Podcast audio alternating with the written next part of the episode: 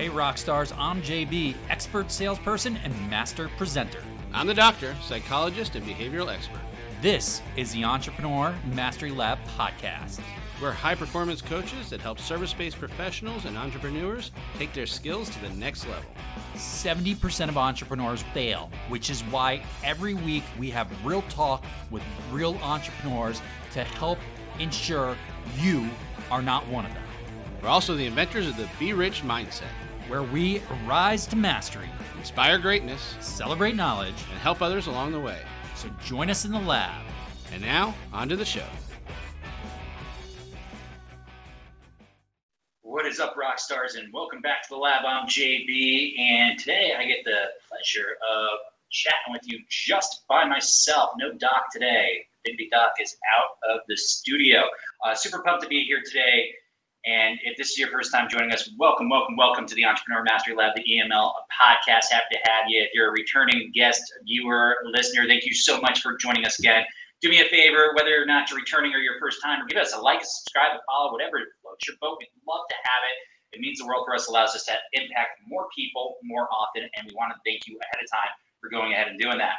Now, we typically have real talk with real professionals, but today it's just gonna be real talk with real professionals, just myself. And today, especially excited because we're gonna be talking about that's right, you see it right down there below, an unpopular opinion day.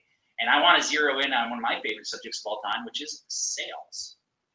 That is right, sales. And I do have an unpopular take today, and that is almost everything you see on social media that is getting you excited, getting you to take action, that is teaching you how to sell. Almost all of it seems to be oriented on one thing and one thing only the actual point of sale and the language you use in the point of sale and these techniques, these crazy techniques to make sure that you get the sale and close the business. But here's the thing here's the craziest thing about this. And it's the unpopular opinion, right? Sales. It's a lot less about what you're saying. Truly, the words that you say don't matter all that much. Now, I could understand if you're selling, you know, a, a microtransaction, you know, something less than a thousand dollars, where hey, the the words are very important, and and I'm not suggesting that messaging isn't important, but the actual techniques and the words that you use, you know what? That's working on margins. That's that's like, hey, I'm gonna get a little tiny lift here on, on my overall ability to close business.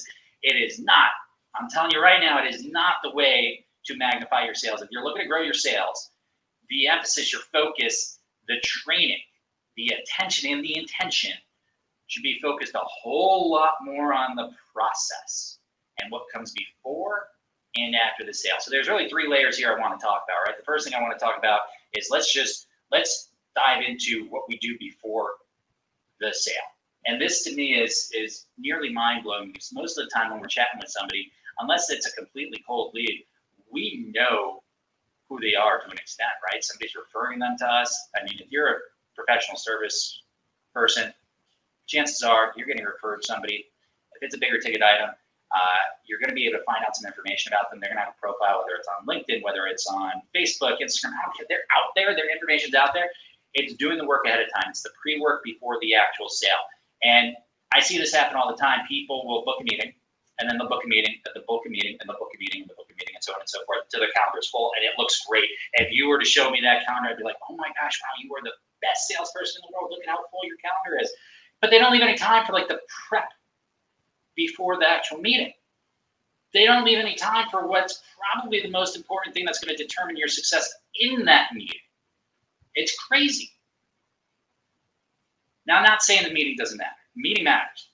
You got to be able to close or at least move forward and make progress on the client journey.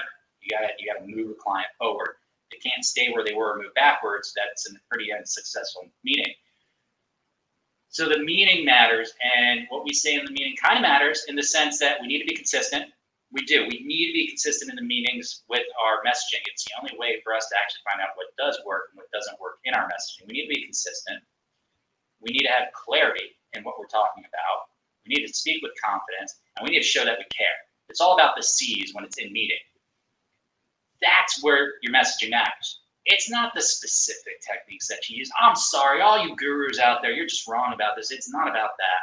that stuff maybe makes a little bit of a difference. But the big difference is prep beforehand and then consistency, clarity, confidence, and caring, showing some damn empathy in that meeting. And then the last thing that really matters in sales, if you want to get great at sales, if you really want to blow up your sales, guess what? It is the follow up. It's having a follow up plan. I'm going to refer back to what I referred to before. This is important. If I'm going back to back to back to back with meetings and I'm not scheduling out time at the end for my notes, for my follow up, for my tasks, for the to dos, I am losing probably 70% of that meeting. The nuanced details, the important things that are going to move the needle forward, I'm losing them by not having a crystal clear follow up plan and time for follow up and time to coordinate that follow up, which is the craziest thing to me. It's like we go into this sale and this meeting and we think that's it. It's game time. It's this 60 minutes. But any professional athlete would turn around and tell you that, wow, the 60 minutes is just the output from what we do before and afterwards. It's everything around the 60 minutes that matters. And that's what I think most salespeople miss. The 60 minutes. Gosh, that's that's you know that's where the results come in from the stuff you do outside of the 60 minutes. So it's got to be done beforehand. It's got to be done afterwards. We have to have a process, clarity, confidence, consistency, caring.